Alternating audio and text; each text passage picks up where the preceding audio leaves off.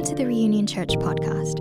We're a community following Jesus, seeking the good of our city. We hope today's teaching is both challenging and encouraging. If we could be a resource to you on your spiritual journey, don't hesitate to reach out via our website at reunionnyc.com.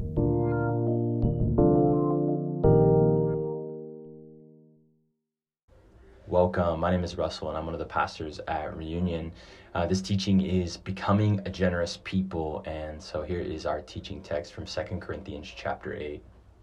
Paul writes, We want you to know, brothers, about the grace of God that has been given among the churches of Macedonia. For in a severe test of affliction, their abundance of joy and their extreme poverty have overflowed in a wealth of generosity on their part.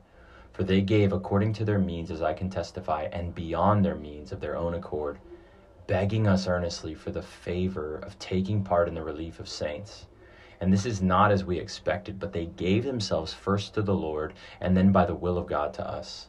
Accordingly, we urged Titus that he had started, that as he had started, so he should complete among you this act of grace. But as you excel in everything, in faith, speech, and knowledge, and all earnestness, and in our love for you, see that you excel in this act of grace also. I say this not as a command, but to prove by the earnestness of others that your love also is genuine. For you know the grace of our Lord Jesus Christ, though he was rich, yet for your sakes he became poor, so that you, by his poverty you might become rich.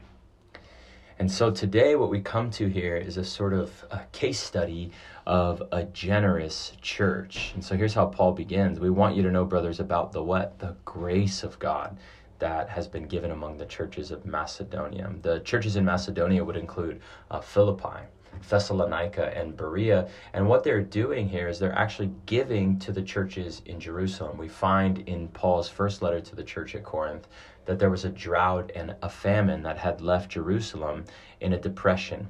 And so the church in Jerusalem has really been a sort of deploying and sending church. And now they find themselves uh, in need. And so Paul is writing to the church at Corinth and he's saying, Look at the churches of Macedonia. And what is the end result of it? Generosity. To be a community that is loving well with resources. And not just money though that's primarily what we're going to talk about today but thinking about our resources like our times our gifts our skills and our ability. And what paul is doing is he's writing to the church at corinth and he's saying hey look at them. But what what specifically should we look at? The grace of god that has been given among the churches. Now the greek word for grace there is charis undeserved favor. They didn't earn it they didn't deserve it, but God in his kindness was at work. When I read that this week, I it just made me smile. The grace of God at work. It got me thinking about the grace of God that has been given amongst our community. And no joke, I would say in God's favor, we exist this year, right? We started this year off with trials, Omicron, and it was not easy in God's favor, we've been able to serve our city, giving our time and our energy to hunger prevention with the Father's heart. Um, I know many of you this summer were a part of the resource fair with the Youth Justice Network, and I just love that our church was able to um, facilitate quietly in the background the food, the setup, the teardown, the conversations with organizations in our city to to come and help um, these organizations uh, as they reintegrate youth coming out of Rikers. So it's a commitment of ourselves to our value of justice and mercy.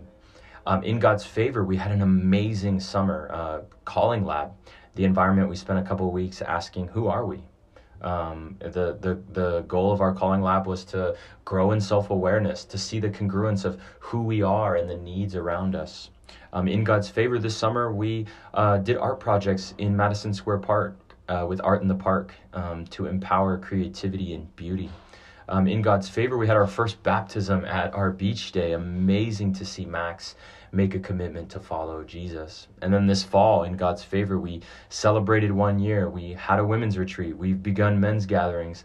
We hired an associate pastor, Pastor Brandon. In God's favor, we, our community groups, have almost 50 signups, committing ourselves to our value of covenant community. Um, in God's favor, over 40 people are serving on teams on Sundays because we said that even though we're a small church, we don't want 20% of the people to do 80% of the work. Um, in God's favor, last year at this time the 10 week average attendance for our community was 36 people on, on sundays.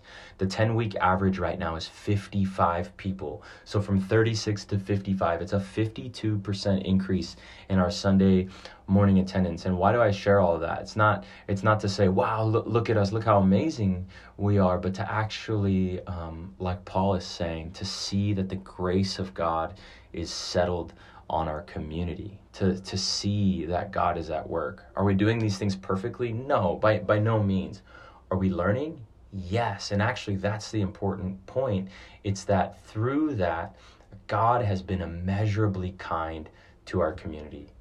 And so when I think about our community, I, I, I can only, I, I recall faces of people who um, I see stor- stories of life change, stories of struggle and wrestling and trials and growth but I see us as a community blossoming and um, really being formed as a as a people, as a, a group of people.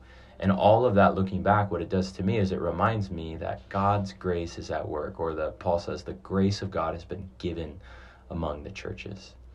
But Paul doesn't quit there. He keeps going. So what does he say? He says in verse 2 For in a severe test of affliction, their abundance of joy and their extreme poverty have overflowed in a wealth of generosity. Right? Severe test of affliction. I think that uh, from a, a, a cultural standpoint, we can resonate deeply, right? Highest inflation in more than four decades, rising interest rates, a volatile stock market, rampant greed, a severe test of affliction. But then look what happens. For they gave according to their means, as I can testify, and beyond their means of their own accord. Meaning what? It hurt, right? And then Paul says, they were begging us earnestly for the favor of taking part in the relief of the saints. They were, please let us give, right? Please let us give. Imagine this like pass the, the offering again. Can we pass the offering again, right? There was a sort of grace on the church of Macedonia, a favor resting on them, and it allowed them to operate with a great generosity. And so Paul's like, Corinth, are you ready? Are you ready for this type of grace to come upon you? And so here's just what I want to ask here with with our time. How do we become a generous community? How do we grow in generosity, right? Generosity seems like this value that we um, so admire in other people that but when it comes to us we're like oh not me i don't want that right i don't want that value um, so i just want to look at three things here giving joyfully giving out of love and giving sacrificially like Jesus. Give joyfully. Now, these two communities couldn't be any different, right? Corinth is knowledgeable and gifted, and scholars believe that they were a wealthy people. Um, Paul describes them in verse 7. But as you excel in everything, in faith and speech and knowledge and all earnestness and in our love for you, see that you excel in this act of grace also. So you have a community with means, right? Yeah. Then you have the, the church in Macedonia. It's different, right? There's a severe test of affliction, and they have extreme poverty. Extreme poverty, the, the word extreme there is um, where we get the English word bathysphere from um, a bathysphere, um, think steampunk. It is like um, one of those ships that probes the depths of the ocean floor. And so what the what Paul is describing is that they're in deep poverty, like down to the depths, or we would say dirt poor. And so the major difference here, one community is wealthy but isn't giving, while the other is poor but giving to the cause of the church in Jerusalem. What's the difference?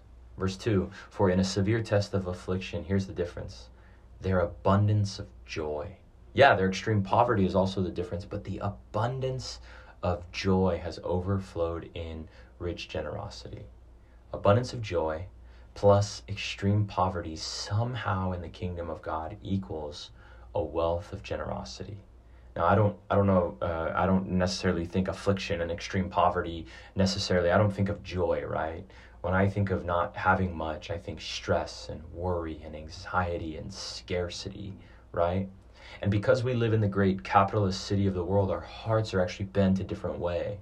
We think once our bank accounts are full, once we have a bit of security, once we've accomplished a few goals, once our pockets are filled, it doesn't matter if our hearts are not moved with compassion, we will have enough and then it will overflow into generosity. And Paul is coming along and Paul's like, no, no, no, no, no. You can have an empty bank account and a rich heart, and that overflow with rich generosity. And for the church in Macedonia, they're in, right? They're like, I believe in the cause of the gospel for the church in Jerusalem. And so they gave and they want to continue in that. And what do we find? It formed in them a great joy.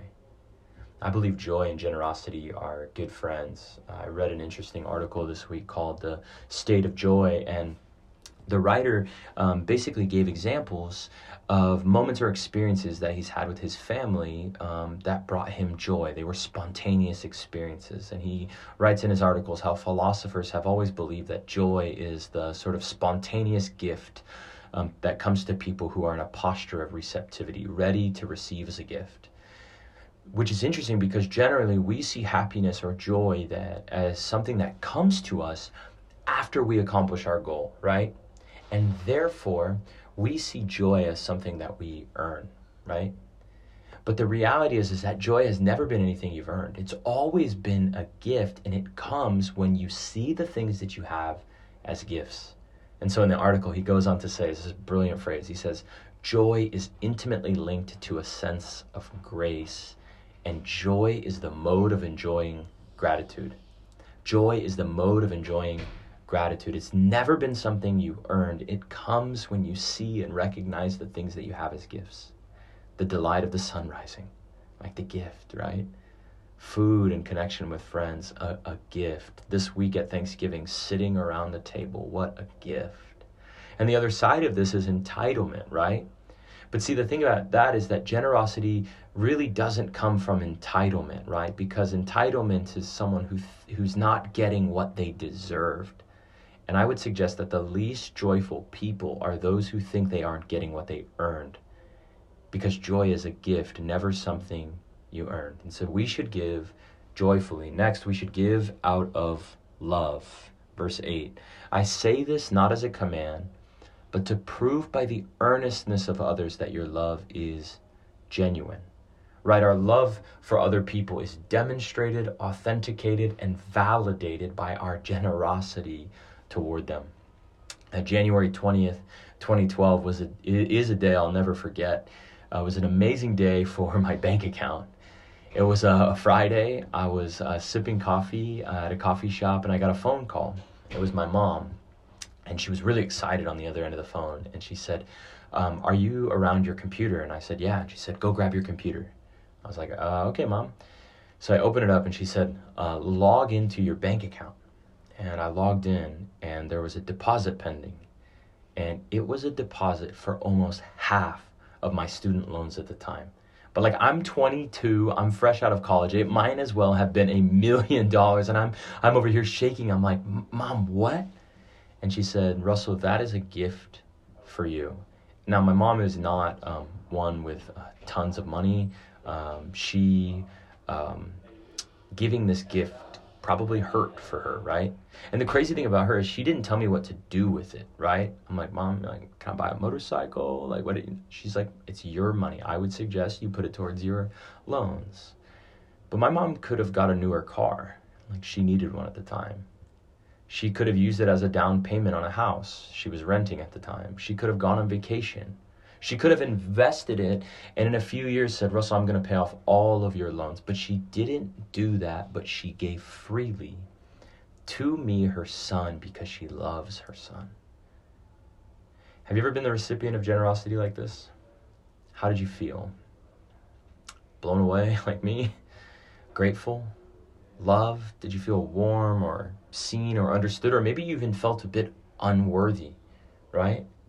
Your love for others is demonstrated, authenticated, and validated by your generosity towards them. And this is what Paul is saying, and I love this verse to prove by the earnestness of others that your love is genuine. He's saying this verse is just true.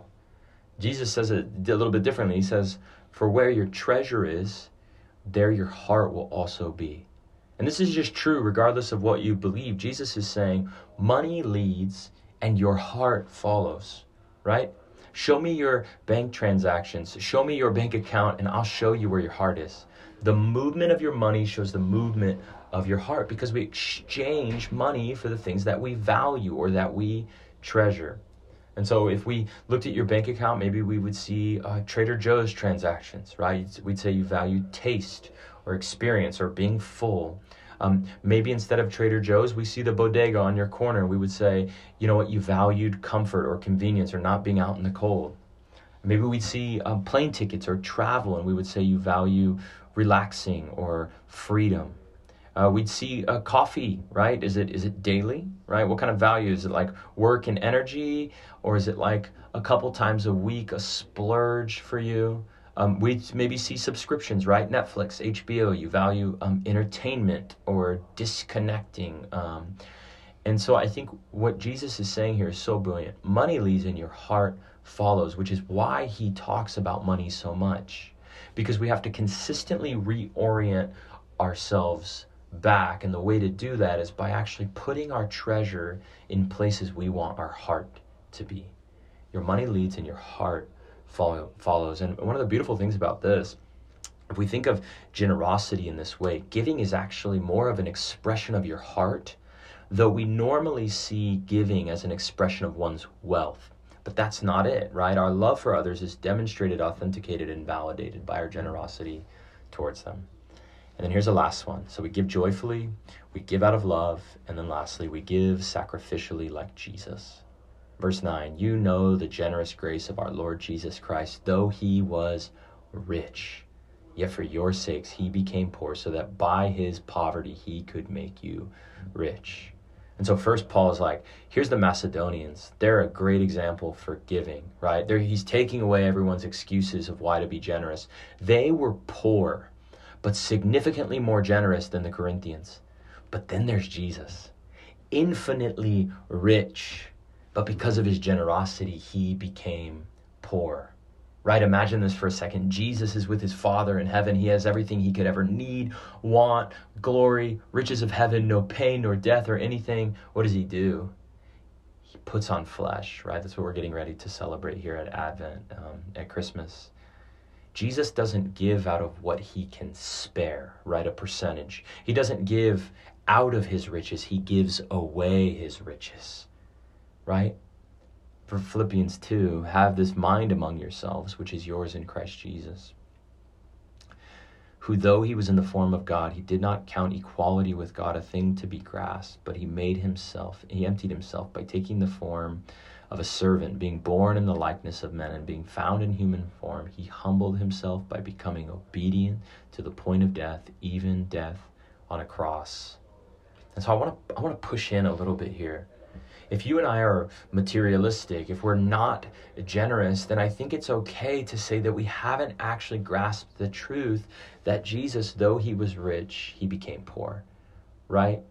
It, it means that we give sacrificially to the things that we love, to the things that are our salvation, to the things that give us purpose and meaning in our life. And so, if Jesus is, we would say, is the one that saved me, I really do believe this. Then, if Jesus is the one that really has you, then what's going to happen? Our time and our money and our effort are actually going to flow very easily and naturally to Jesus's work, to Jesus's people. This is going to happen because we've been transformed by the gospel. This is the ultimate reason to give, is because we've been transformed by the work of Jesus. And I said sacrificially, right? I don't have the dictionary definition in front of me, but it's like sacrifice is like to give up or to forego or to go without. And some of us, you know, we definitely should be thinking like, well, are you, when you say it that way, does that mean it should should change or affect the way that I live? Well, yes, right? If we give like Jesus, then it will affect the way that we live, right? It will cut into the way that we live. A lot of people say, well, you know, I just I can't afford to give to the church or to the poor. But what we're really saying is, I can't afford to give to the church or to the poor without inconveniencing or burdening myself, right? But if if if the call on our lives is to bear our neighbor's burdens, how will we do that if we never sacrifice? And so the question becomes can we live on less so that others can have more. That's how you give sacrificially like Jesus. And so give joyfully, get out, give out of love, and give sacrificially like Jesus. And maybe you're already doing this, but what about you? What about your relationship with money and finances? One option is for you to say 100% of it is mine. All of this is mine, right? The money I have is mine to do with it what I want. I earned it. Another way to view your money is that 100% of it is yours, but it's probably good to give some away, right? I don't want other people to think I'm cheap or lacking in generosity, and so I should give some. And I think that's where a lot of us land without really evaluating um, the topic. The third is the traditional view, which is 90% of it is mine, but 10% of it is God's, right? God has a right to 10% of my stuff. And maybe that's what you're thinking. I'm going to come to the end of this and say, "Oh, we should I should tithe. God should get 10%." And I do I do actually think that is a good starting point um, for generosity for most of us, but it doesn't get to the right motivation, which is this. 100% of everything that we have is God's. This is the biblical view of, of our financial resources. 100% of it is God's to do what God wants with it. Everything I am, everything I have is God's. I'm a steward. I am not an owner, it's His. The psalmist says, The earth is the Lord and everything in it. Right? And the topic of generosity doesn't really hang over us as a law, but actually it gets at our motivations for how we understand the generosity of God. So, how do we practice this? how do we step into this as a community? And maybe the question you're sort of asking is like, how can I become a more generous person? And I want to invite us into that, but I want us to think collectively too. How can we as a church be a generous, cheerful, sacrificial church like our God? And so if you've never given or you give sporadically, the invitation would be first to give causally out of joy if you're not giving for whatever reason, give once to a cause, to something that matters to you, and see what happens to take a step in this. Um, and when you do that, you pray and you say, God, give me an opportunity um, to give. I believe that 100% of what I have is yours. And so you, or you're praying, what, God, what do you want me to do with your money? And so, what do you? What brings you joy? Does our church bring you joy? give to our church? Um, does um, a, a, cause at your work or in your neighborhood um, give you joy? Give to that and see what happens. Um, take a step. Uh, number two could be give consistently, consistently out of love right? We all want to be spontaneous givers, right? I'll, I'll grab that um, bill. I'll uh, I'll grab the uh, I'll, I'll I'll buy those drinks. I'll give to someone on the street. I'm going to give to my family. But the pathway to spontaneous giving is planned and deliberate deliberate giving. Um, and so, like for our family, we choose that we are going to give and it's going to come automatically out of our bank account. So we've made the decision one time um, to give generously back to our church community. And one of the really cool things about um, giving consistently is that it's actually a spiritual discipline. This is an act of spiritual formation where we're imitating Jesus. And what are we doing? We're practicing and practicing and practicing until what? Until actually generosity becomes um, second nature, right? Um, we're, we're giving generously like Jesus. And then lastly, the third challenge, if you're um, giving causally or giving consistently, would be to give over and above, give sacrificially like Jesus. Uh, we have an amazing opportunity um, to give at the end of the year um, to honor advocates at our Christmas party. Could be an awesome opportunity um, to step into that um, giving. And so um, I'll read our uh, generosity um, liturgy. If you'd like to give, you can go to our website, reunionnyc.com backslash give, and you can give through um, that link. And we say this generosity liturgy every week as a way of saying this is what we believe about our gifts. And so it says this Father, you are an abundant giver. There is nothing I have that you have not given me. All I have and am belong to you Help me to honor you with my resources. Free me from the deceit of riches. Lead me on the path of generosity. All that I have is yours. All that I have is you. Use our gifts for works of love and mercy into the increase of your glory. Amen.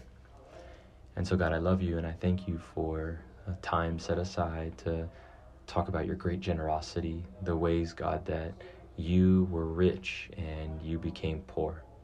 Um, thank you, God, for your sacrifice and um, the ways that you um, care for us in the day to day. And God, I pray that as a church we would be um, understanding that, internalizing that, and then really believing that we want to be free from the deceit of riches. And we want to be able to say that 100% of what we have is yours. And uh, generosity is a pathway to do that. And so, God, we love you. We thank you for time like this.